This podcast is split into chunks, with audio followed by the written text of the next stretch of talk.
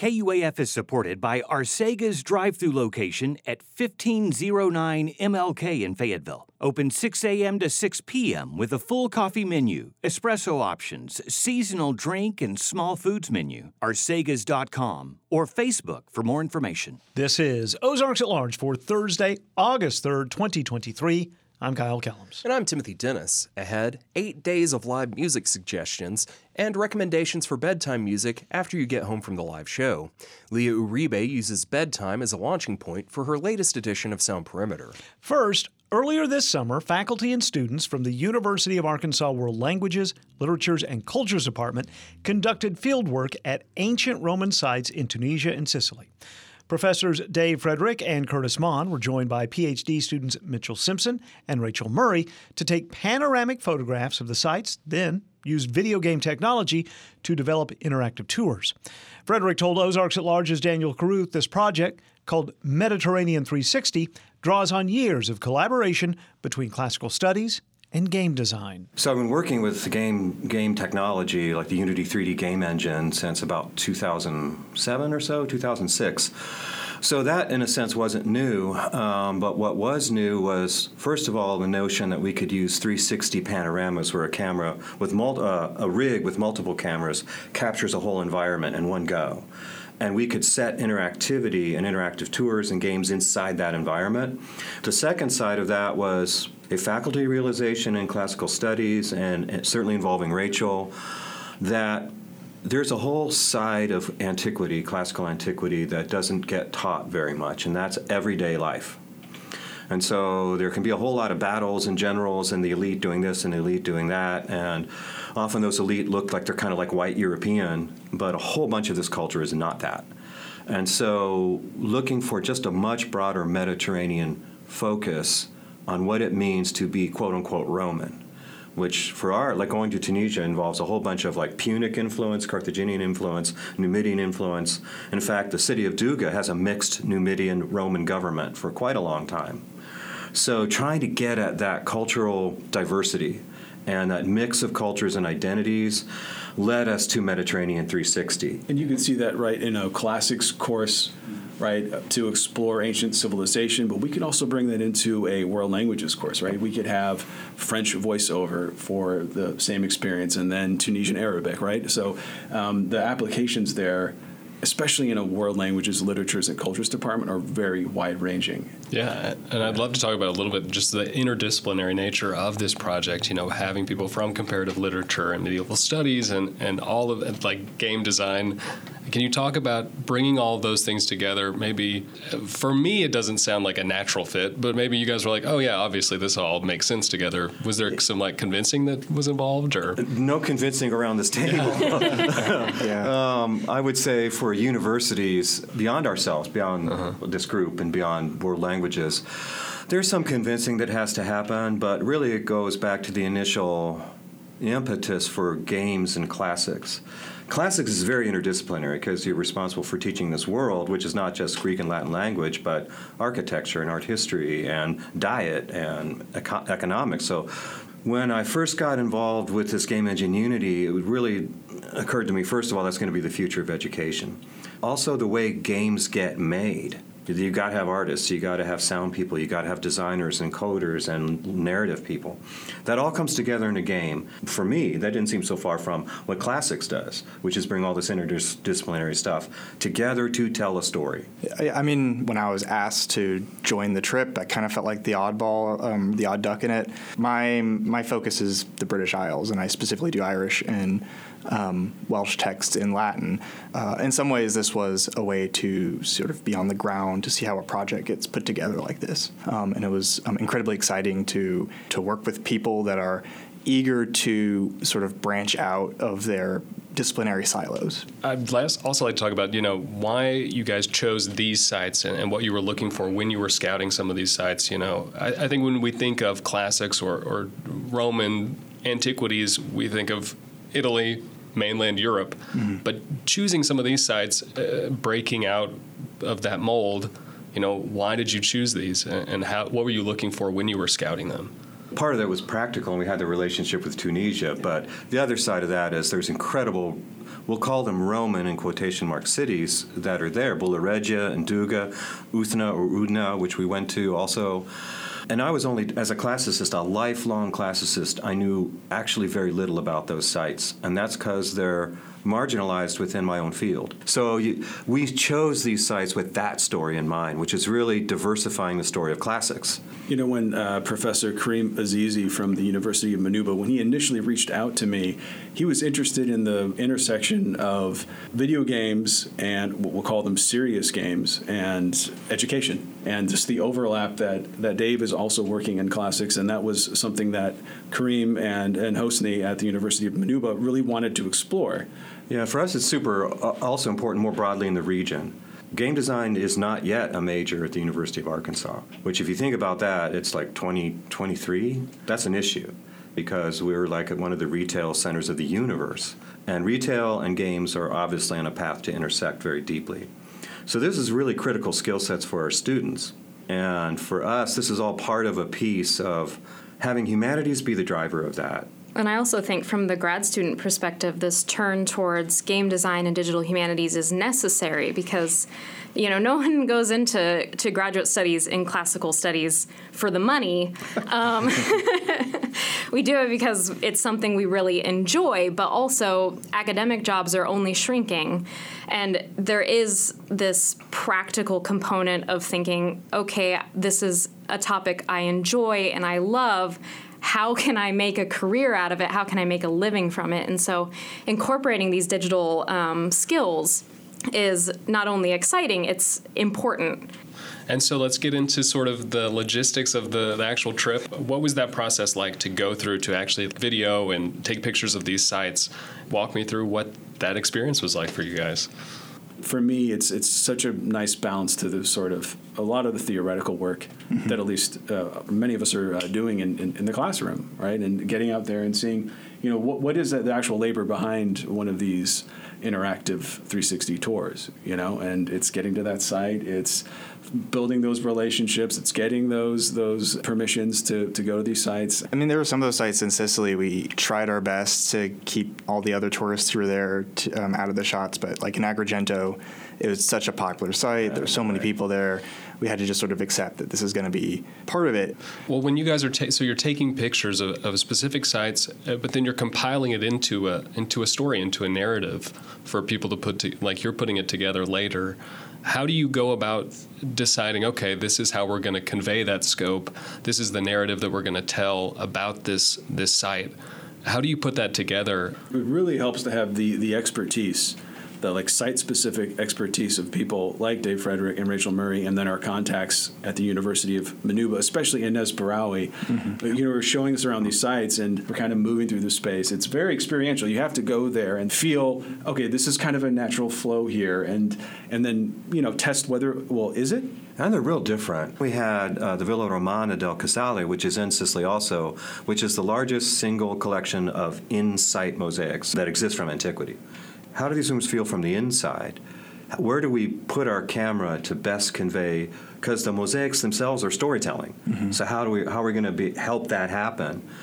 So we had a little bit of conversation because I had gotten permission and gotten permission actually to w- work on the floor level, but like actually putting the camera on it, which involves us walking on these very ancient mosaics. Okay. And the second day of, of our shot of our shooting there, we had uh, an archaeologist from the site who was super helpful. And that's also a part of doing this. Mm-hmm. You don't know who your local contact is going to be. But, I mean, uh, my Italian's eh, and her English is non-existent. But she communicated a lot about what the danger points are mm-hmm. and why why these mosaics are in danger. That's kind of the irreplaceable part of doing a project like this, is, is that kind of intimacy with the place, recognizing how how absolutely fragile this history is, uh, how important it is to capture it, and then also not in a book, you know, but in this kind of interactive way.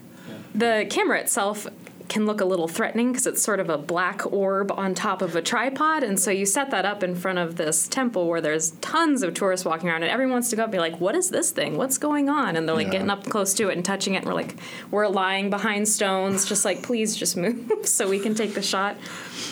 Yeah, it, it, in itself, it's kind of like this dramatization of like, you know, modern technology meets antiquity, and there it is. This thing looks like a, you know, looks like it's out of a space odyssey sitting in front of the temple. Yeah. Well, bringing it home just a little bit, um, why is it, for someone who's in Arkansas, maybe listening to this, they may, they may never go to one of these sites, why is it important for them to have access to this? What what could they get out of it? Uh, boy, I would say there's we haven't had the technology to make these places speak the way we can now, like through an interactive three sixty experience. And even they don't have to have a headset, like because uh, that we realize that's a big barrier from from almost everyone. So that's still such a small piece of a market. So even through a desktop, though, you can pan and zoom and find stuff out, and it very much immerses you in the site. And I think, well, why do I need to care about that? Is because, wow, so much of the ancient Mediterranean is the Mediterranean now. Like that history from antiquity through late antiquity, the, uh, the development of Christianity, the spread of Islam, intersections of that, like in a place like Sicily, that is the story of cultural diversity.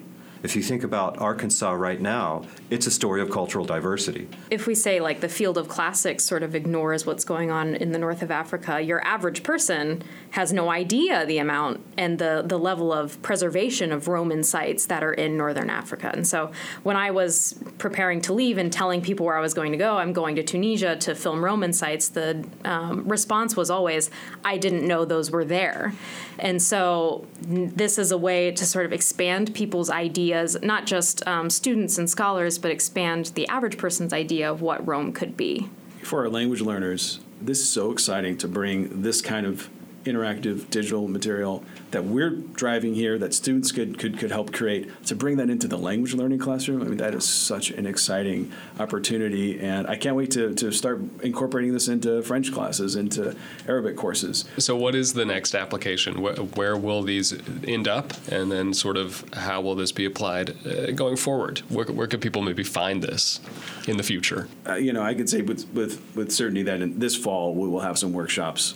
Yeah, because we want to make students and our faculty fluent in how to make applications. So, I mean, because uh, this is something students can learn in a couple days. Almost all our events are open to the general public. Mm-hmm. Um, so folks who are listening to this are interested in what we're doing here and, and similar projects. They should definitely uh, check out the website and come to our events. That was Dave Frederick, Curtis Mann, Mitchell Simpson, and Rachel Murray speaking with Ozarks at Large's Daniel Carruth last week. You can find out more about the Mediterranean three sixty project from the U of A in the digital version of this story on our website. That's ozarks at large dot com.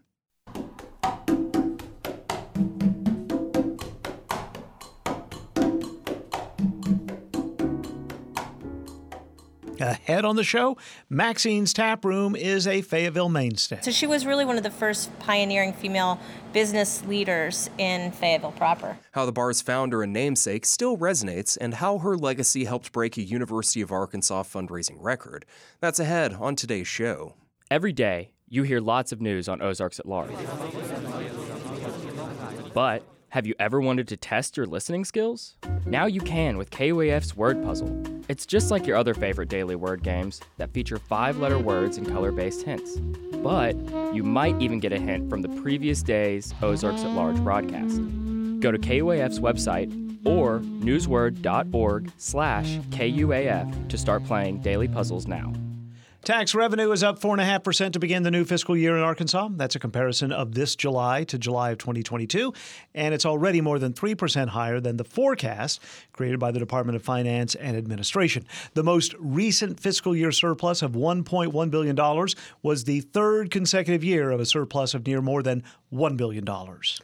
The next few days in northwest Arkansas and the Arkansas River Valley are expected to be the hottest days of the year.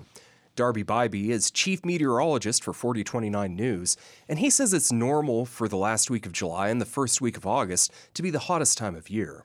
You know, if you look at all the hottest temperatures that have ever occurred in this area, a lot of them happened that first week of August. Darby says you can expect the heat to really be at its peak beginning today in northwest Arkansas. The worst of the heat may be a little bit delayed compared to northwest Arkansas, but it's going to be worse in the River Valley. It always is a little bit hotter in the River Valley, usually by several degrees.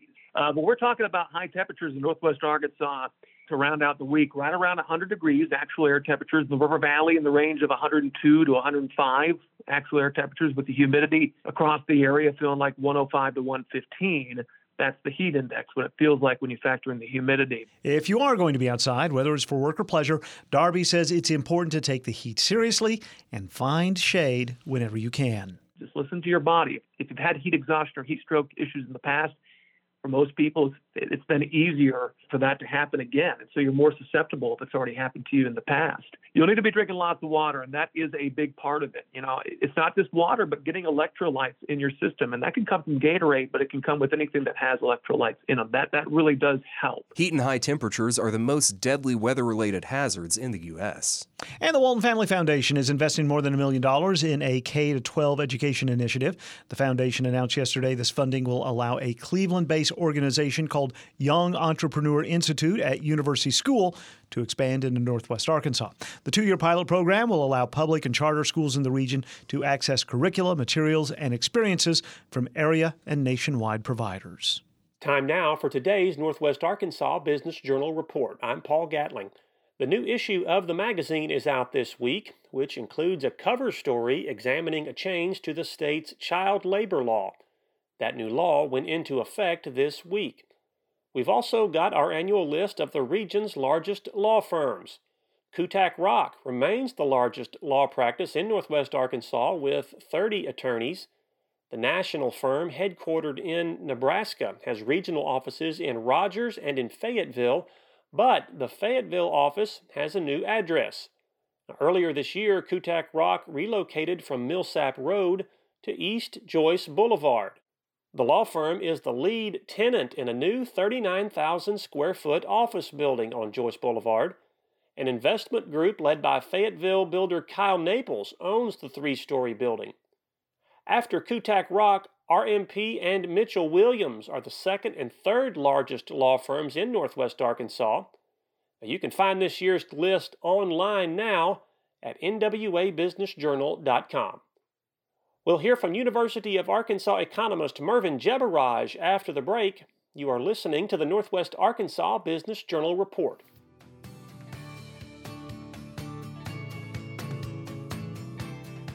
Support for the Northwest Arkansas Business Journal Report is provided by the Arkansas State Chamber of Commerce and Associated Industries of Arkansas. The Chamber's mission is to promote a pro-business, free enterprise agenda and prevent legislation, regulation, and rules that hinder business. arkansas state chamber dot com. Arkansas Blue Cross and Blue Shield. For more than seventy years, Arkansas Blue Cross and Blue Shield has used its knowledge and compassion to create healthcare solutions for individuals and businesses. More information at arkansas blue cross dot com. First Security is proud to be only in Arkansas. They offer smart solutions for personal and business banking, plus convenient services and community investment. First Security, member F D I C, equal housing lender.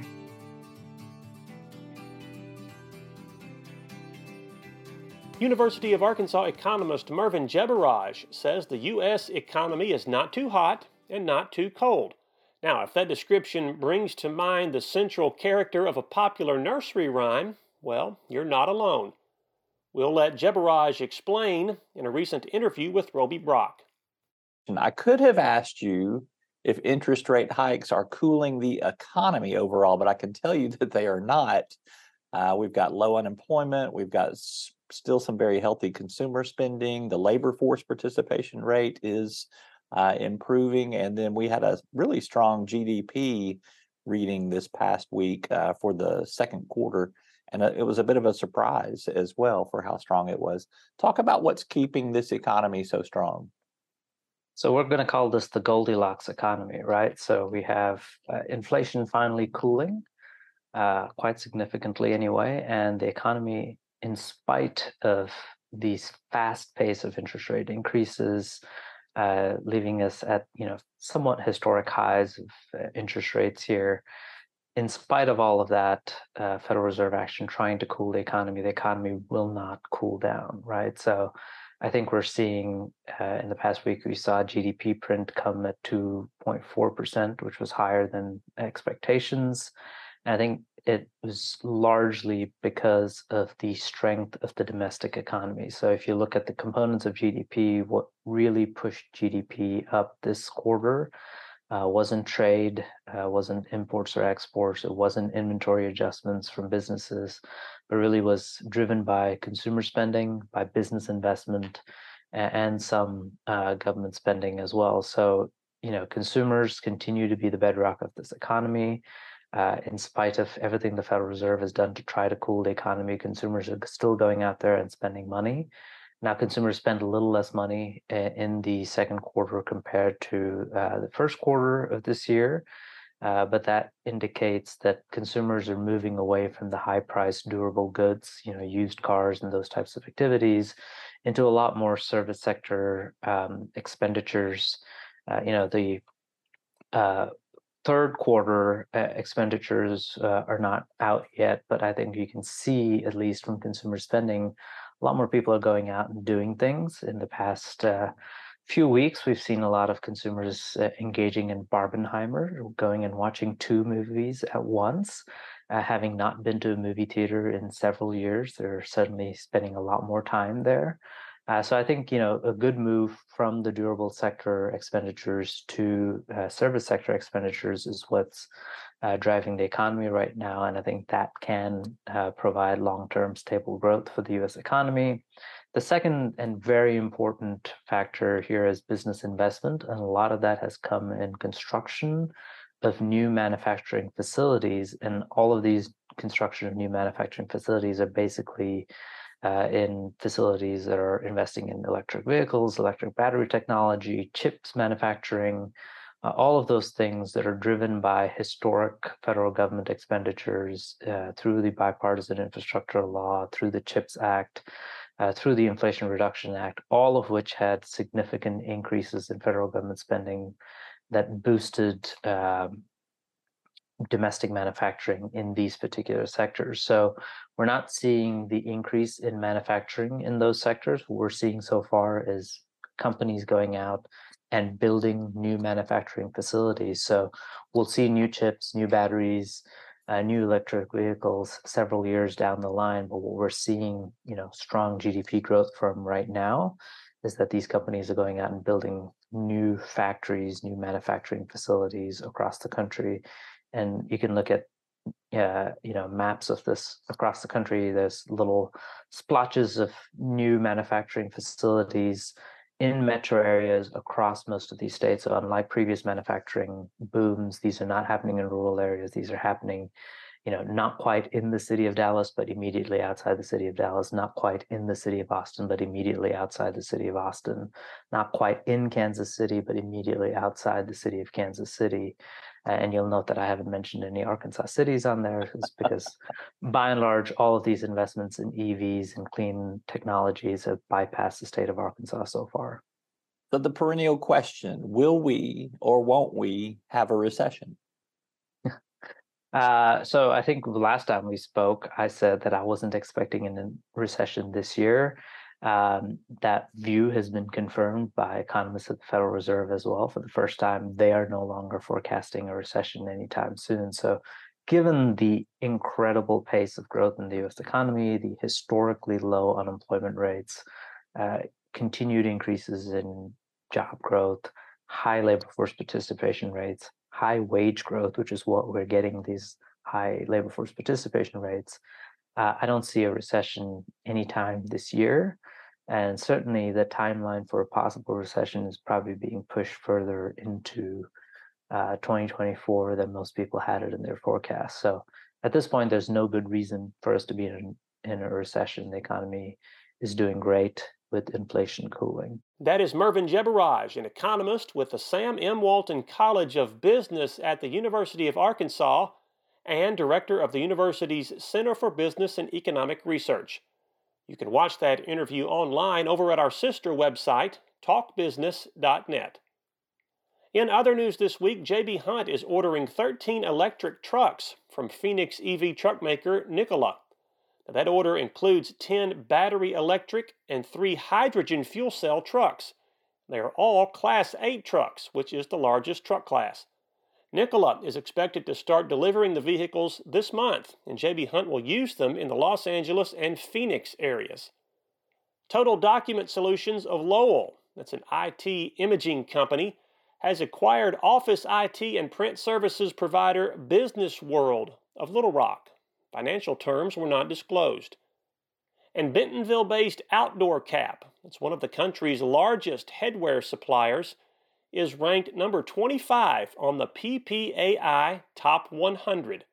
That is an inaugural ranking of industry leaders by the trade group Promotional Products Association International.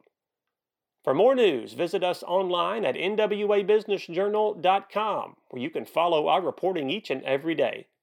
I'm Paul Gatling, and that's the Northwest Arkansas Business Journal Report. Until next time, thanks for listening.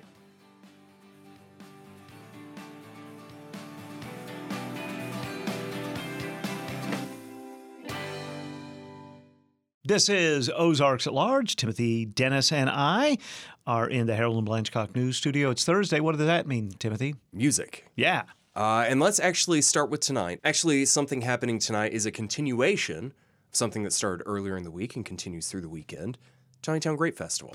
The one hundred twenty-fourth annual. I know. That's kind of wild that it's yeah. been going on that long. A lot of grapes stomped over those yes, years. Yes, indeed. Music tonight includes Amber and the Relics. They start at seven o'clock. And then Arkansas takes the stage at nine. And once you're in, it's free, right? Well, according to their website, it said free admission. Okay. And free parking, free entertainment, like oh, completely. Well. I mean, if you want spaghetti dinners or anything like that, that's that. on you. But but if you want to see that music tonight, yeah. just show up. Okay. Tomorrow night, they're going to have One for the Money and Maude Crawford on stage. Ooh. And then Saturday, music starts at noon with Dirty Flannel Shirt. After that, it's Abby Pierce and the Sinners, Gone Country, Phil Magara and Running on Empty, and then Love and Theft closes things out. Well, that's a lot on Saturday. Yeah, that is a lot on Saturday. Again, take your sunscreen. The Tontitown Grape Festival. Just drive down four twelve. You will not miss it. No, you will not. And it runs through Saturday. Okay, moving ahead to tomorrow night. George's Majestic Lounge in Fayetteville is going to welcome back the local psychedelic rock band Green Acres. Mm.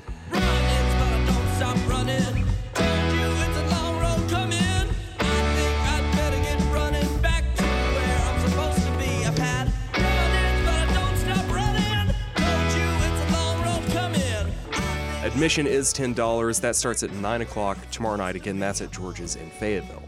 Nomad's Trailside in Fayetteville tomorrow night is going to have a hard rock show featuring the bands Crossways three thousand, Ghost House, and Held Tight. All right. Cover for that show is ten dollars. Starts at eight o'clock tomorrow night. Again, that's at Nomad's Trailside in Midtown Fayetteville. Also happening tomorrow night up in Bentonville, Bike Rack Brewing Company for their next patio concert is going to feature the indie rock band Townhouse Fire. Hmm. That you needed to see.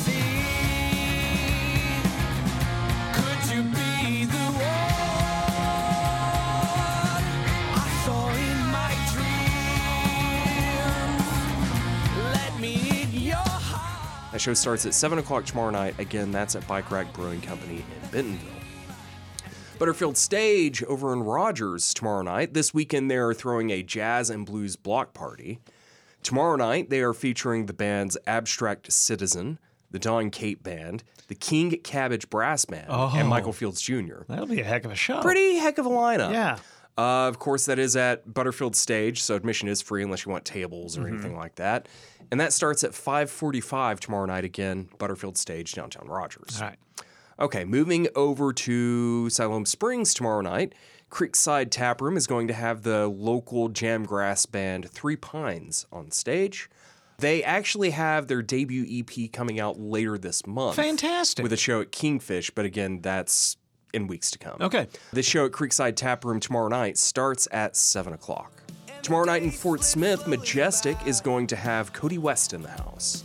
He is a red dirt contemporary Texas country artist. He's from Denton, Texas. Mm-hmm. And you asked me to forgive. You said, let's just go on and live. Like it's my choice to make. Cover for that is ten dollars in advance, goes up to fifteen dollars tomorrow night.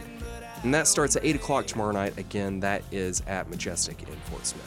Okay, moving ahead to Saturday, mm-hmm. Mount Sequoia Center is having their hundredth anniversary celebration. They sure are. As part of that, as we heard on the Community Spotlight yesterday with Pete Hartman, they're going to have music right. by Trout Fishing in America. Right. Fitting. Yeah. Fitting, fitting, fitting. And they're not only playing one concert, they're playing two shows, one in the afternoon in Clapp Auditorium, more of a kids' concert. Mm-hmm. And then in the evening, they're playing a sunset concert for more geared toward adults. Tickets for the carnival and like the kids show earlier in the day are ten dollars. They're asking for twenty-five dollars admission for the evening concert. And the show in the afternoon's at two o'clock, evening show is at seven. I mean, we'll be close to a full moon. Yeah. I mean, the full moon was this morning and last night, right? Right, right. But, but you, I mean, it'll look close enough to a full moon that it'll be a really cool event. What it's time be, does it start? Uh, seven o'clock. Okay. Moving on, also in Fayetteville Saturday night, George's Majestic Lounge is going to have Opelagafia, Aaron Cam and the One Drops, Brickfield's Duo, and Michael Scambry's Hip Hop Fiddle. Good grief. Uh, it's being presented by Ozark Mountain Soul. If you missed this year's Ozark Mountain Soul Fest earlier in the summer, mm-hmm. this is your chance to see some of those artists. And what time does this start? It starts at eight o'clock. Tickets are eighteen dollars in advance. They go up to twenty-two dollars at the door. Okay. Again, that's Saturday evening at George's in Fayetteville. Back up at Butterfield Stage in Rogers on Saturday night, continuation of the Jazz and Blues Block Party. Mm-hmm. Saturday night, they're featuring the Austin Farnham Trio, the Jeremy Thomas Quartet, Young Ju Song Quartet, oh. Jimmy Bratcher, and the Rodney Block Collective. Wow. So more of a jazz evening right. on Saturday night. And it actually gets underway a little bit earlier. Starts at four o'clock Saturday afternoon at Butterfield Stage in mm, Rogers. A lot of acts on that bill. There are. Moving on, Eureka Springs, Got a Hole Brewing on Saturday, is going to have the Springfield-based alternative Americana band Hometown Tourist on stage. That show starts at six o'clock Saturday evening. Again, that's at Got a Hole Brewing in Eureka Springs. Chelsea's in Eureka Springs Saturday evening is going to have the Kansas City-based bluegrass band Whiskey Mash mm. in the house. But I can still see the light. Everything's gonna be just fine. Just like the four winds blow, everything I know crumbles. That show starts at nine thirty Saturday evening. Again, that's at Chelsea's in Eureka Springs. Okay, moving ahead to Sunday. Prairie Street Live in Fayetteville is going to have a children's concert featuring Shaky Bugs, okay, Jules Taylor, Jules Taylor, right, and Candy Songs. Well, the bumblebee is cute as can be, fuzzy but not furry, fuzzy but not cuddly, and the carpenter bee likes to drill. Fantastic. So it's Shaky Bugs and the Backyard Bugs. Wow. So, I mean, you got Trout Fishing in America mm-hmm. with a, a show aimed at young listeners on Saturday afternoon, then Sunday afternoon you have that one at yeah. Prairie Street. Wow. Admission is ten dollars for adults, five dollars for children age two and up. Okay. And all of that starts at four o'clock Sunday afternoon, again at Prairie Street Live in Fayetteville. Mm. Okay, jumping ahead to Wednesday. George's Majestic Lounge in Fayetteville is going to have the band Horse Girl in the house. They are a shoegazy and post-punk rock trio from Chicago. Mm-hmm. Dance.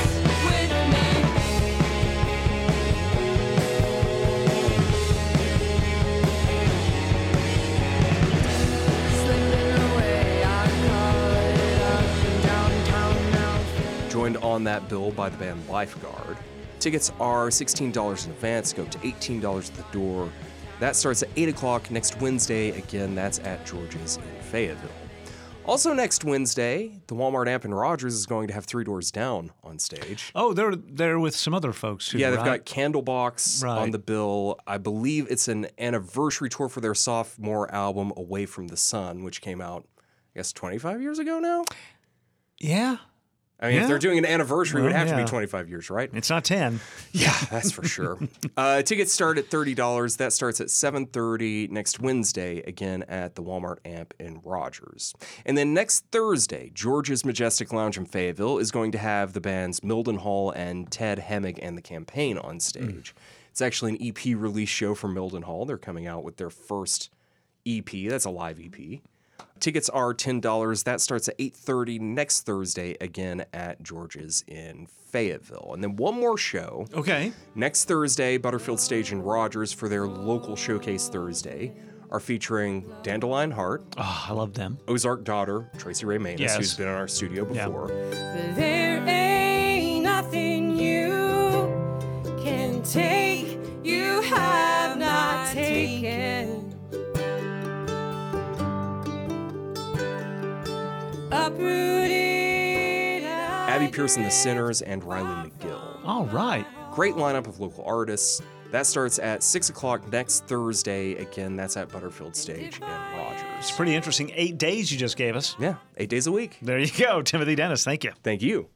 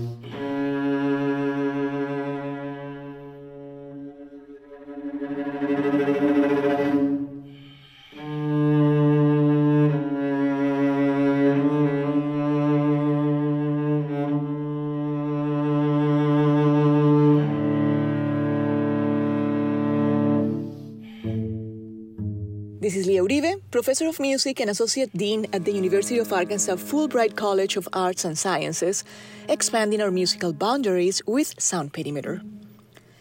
We open Sound Perimeter today with Insomnia, a work by Iranian composer Niloufar Iravani from a two thousand eighteen live recording at Louisiana State University featuring cellist Yu Ping Wu. I know insomnia well. That is sleep disorder characterized by difficulty falling asleep, staying asleep, or experiencing non-restorative sleep, even when there's an adequate opportunity for sleep. Just like after being awake in bed for an extended period of time, feeling frustrated, anxious, and agitated, the beginning of this piece portrays long notes shortly replaced by more dynamic rhythms, contrasting in length and volume, and their dialogue. Resonant open strings in the cello are scattered throughout, constantly presenting tension and release, depicting the unrest of waking up multiple times during the night, restlessness, and towards the end, the desperate and hopeless feeling of longing for sleep.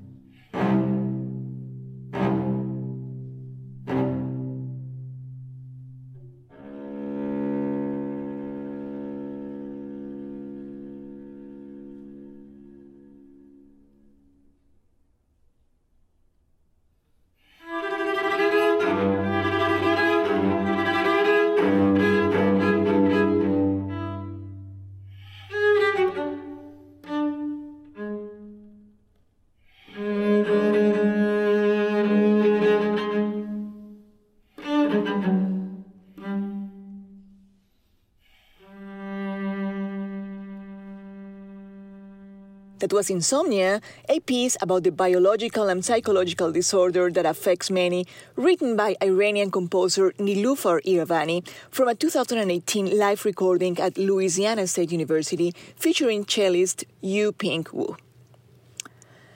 Lullabies are soothing songs or pieces of music played or sung to children and often used as a sleep aid.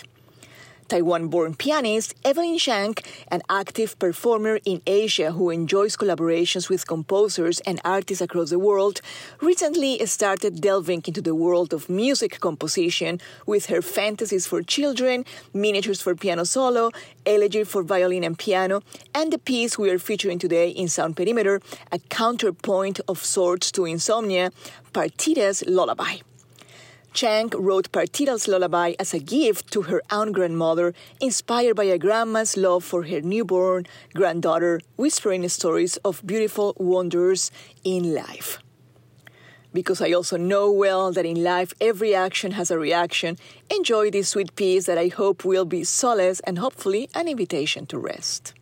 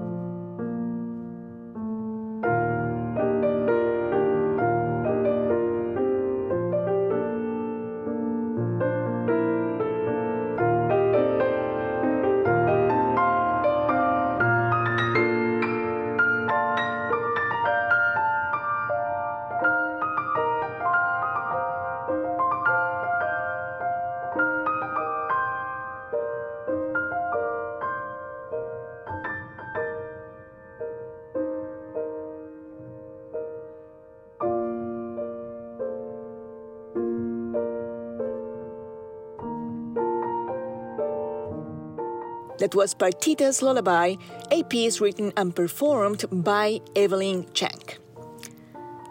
Today in Sound Perimeter, we offer two bedtime experiences, one of struggle and one of comfort, both beautiful in their own way, both new and refreshing. This is Leah Uribe, Professor of Music and Associate Dean at the University of Arkansas Fulbright College of Arts and Sciences, expanding our musical boundaries with Sound Perimeter. Sound Perimeter is a show written and hosted by me and produced by Timothy Dennis of K U A F ninety-one point three in Fayetteville, Arkansas. This segment is dedicated to diverse voices in and around music. I hope it will expand your knowledge and connection to inclusive sounds and let music infiltrate your lives and transform your realities. Sweet dreams to all of you. I will see you soon.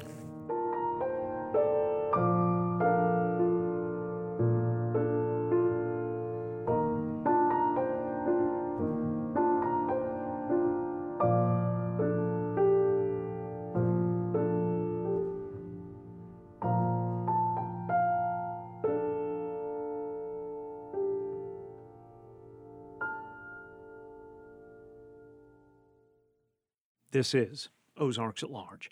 For nearly seventy-five years, Fayetteville has been winding down the workday or celebrating the weekend at Maxine's Tap Room.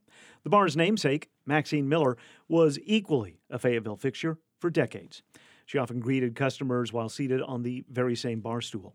This spring, a crowdsourced University of Arkansas fundraiser in her honor broke records Lisa Corrigan is a professor of communication at the U of A and director of the Gender Studies program. She says she approached Hannah Withers, a co-owner of the bar, and Andrea Foran, Maxine Miller's great niece. Hannah was immediately enthusiastic and introduced me to Andrea, who was, of course, Maxine's great niece. And together we started hatching a plan for the fund. Hannah prefers the title of current co-caretaker of the bar, and she says she feels connected to Maxine. And it made complete sense to me. I mean, I'm also a small business owner that have has created my my own places with, with my husband as my partner. We've created our own places that we are happy to see live on after we own them, and now have two of them that are that are still going strong with new ownership and new caretakers. And so I think um, honoring a business owner who was here for almost sixty-five years and her legacy and her role in the community, and also her role with a lot of University of Arkansas students, it made complete sense for us to to honor her and sort of seal this in seal this in the archives of the university as a name that should be remembered in our community. The bar business is fickle. To last three quarters of a century is to beat the odds. But in nineteen fifty, Maxine had the odds already working against her. Lisa Corrigan says a single woman opening a bar as a sole owner in nineteen fifty was incredibly difficult. Couldn't have a line of credit, couldn't sign the contract on her own, so she borrowed the money from her parents um, to buy the building in nineteen fifty, and as the sole proprietor ran it by herself, but she she couldn't even get a line of credit in her name. She couldn't get a mortgage. She couldn't she couldn't get a line at, you know, Woolworths. Like, she was just not able to do those things, and yet she did it anyway. So she was really one of the first pioneering female business leaders in Fayetteville proper. The Maxine Miller Legacy Fund was launched this spring as part of the University of Arkansas's Fundraiser program, R A Z O R. Individual donors motivated by Maxine's story or inspired by their own experiences at the bar could contribute what they wanted to. Lisa Corrigan says the month-long campaign was a hit. We hit our goal the first week, um, and it just continued to explode. The community support has been incredible. We were stunned that it ended up breaking, it shattered every single record for fundraiser for any of the crowdsourcing campaigns that have ever been done at the university. So we were thrilled, and clearly it speaks to both how important Maxine was to so many people, but also how important her legacy was as a woman in the community, and how important they see gender studies um, in liberal arts um, education, and certainly in land-grant institutions in terms of their mission. U of A reports the three hundred seventy-five individual contributors to the fund, also a record for the platform. Hannah Withers says those three hundred seventy-five donors also supplied hundreds of stories. And many stories were discovered when Hannah and her husband began their own ownership and remodel of the bar. When Ben and I looked at this building and looked at the bar in two thousand eight or nine, when we moved over here after right after Maxine had died, we looked at this building and sort of began this relationship with Andrea, and they, her family has saved everything. They have everything in storage. They have letters from old bartenders. They have, um, Maxine used to ask people to handwrite letters of apology when they were asked to leave the bar for their behavior. So she has handwritten apology letters from, from people that were in the law department in the seventies who may or may not be in in positions of power in the Arkansas State Legislature now. It's brilliant. I mean, that's when when we really started to open up what this business was about. Um, when you hear about how important bars are in a cornerstone, as a cornerstone in a community, you think about the revolutions that were started in bars and the politics that are discussed and the schemes that are cracked open by City Hall people and plans that are made. Um, and, and parties and celebrations and mornings and all of the things that happen in bars. Um, we knew when we saw how much of it was documented and saved, we knew this place was really special. Next year, Hannah wants to gather more stories as the bar approaches its official seventy-fifth anniversary. And there will be more opportunities to raise money as well. The fund will support students and their research and conference travel and mentor expenses and scholarships. And it formally endows at fifty thousand dollars, which just is not enough for us to meet the student need at the university. Um, and so we're hoping to endow it this year. We'll do another fundraising push next year. And the more money and the more community support that goes into the Maxine Miller Legacy Fund, the more students that we can help in perpetuity, which is something that Maxine did for her entire life and for her entire career. Even though Hannah Withers is a current caretaker of the tap room and for years owned a different business across the street from Maxine's, the two never met. Lisa Corrigan, however, met Maxine once. The first day that I was in Fayetteville house hunting, I wandered into Maxine's, and um, and I met her then. And we have a great picture of Maxine pouring what I think is a Falstaff beer outside the tap room, and more information about the Maxine Miller Legacy Fund at ozarks at large dot com.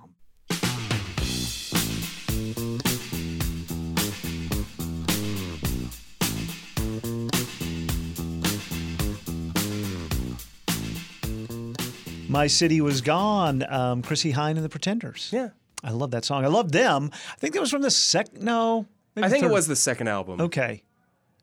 I pulled it from my vinyls. I don't, okay. I don't remember which one. Uh, the Pretenders, the band I haven't seen that I still want to see. And I know that James Honeyman Scott and, and the other fellow mm. died early on, but I still want to see Chrissie Hynde in concert sometime. I'm kind of shocked that you haven't seen her yet. I am too. And she's she's on tour with the, the latest edition of the Pretenders yeah. this fall and summer. Not coming to the amp, though. If you could have traded one of your Springsteen experiences. Nope. Nope. Okay. Nope. Nope. Nope. That nope, says nope, that nope, says everything nope, I need to know. Nope. Uh, this is ninety-one point three K U A F, Fayetteville, Fort Smith, Springdale, and Gans, Oklahoma. Contributors today included Daniel Carruth, Paul Gatling, Roby Brock, and Leah Rebe. Additional reporting today came from Matthew Moore. I produced today's program and today's edition of Sound Perimeter inside the Harold and Blanche Culk News Studio. Additional assistance with the broadcast and the web versions of our show are provided by Jack Travis and Anna Pope. I'm Timothy Dennis. I'm Kyle Kellams. Another brand new edition of Ozarks at Large tomorrow at noon and seven. We always have weekend Ozarks at Large Sunday mornings at nine. Timothy, what you going to do this weekend? Uh, going to go to the Grape Festival tonight. Oh, good. Uh, other than that, going to see Fred Armisen this weekend. I'll see you there. Yeah. All right, and we'll see you back here tomorrow at noon.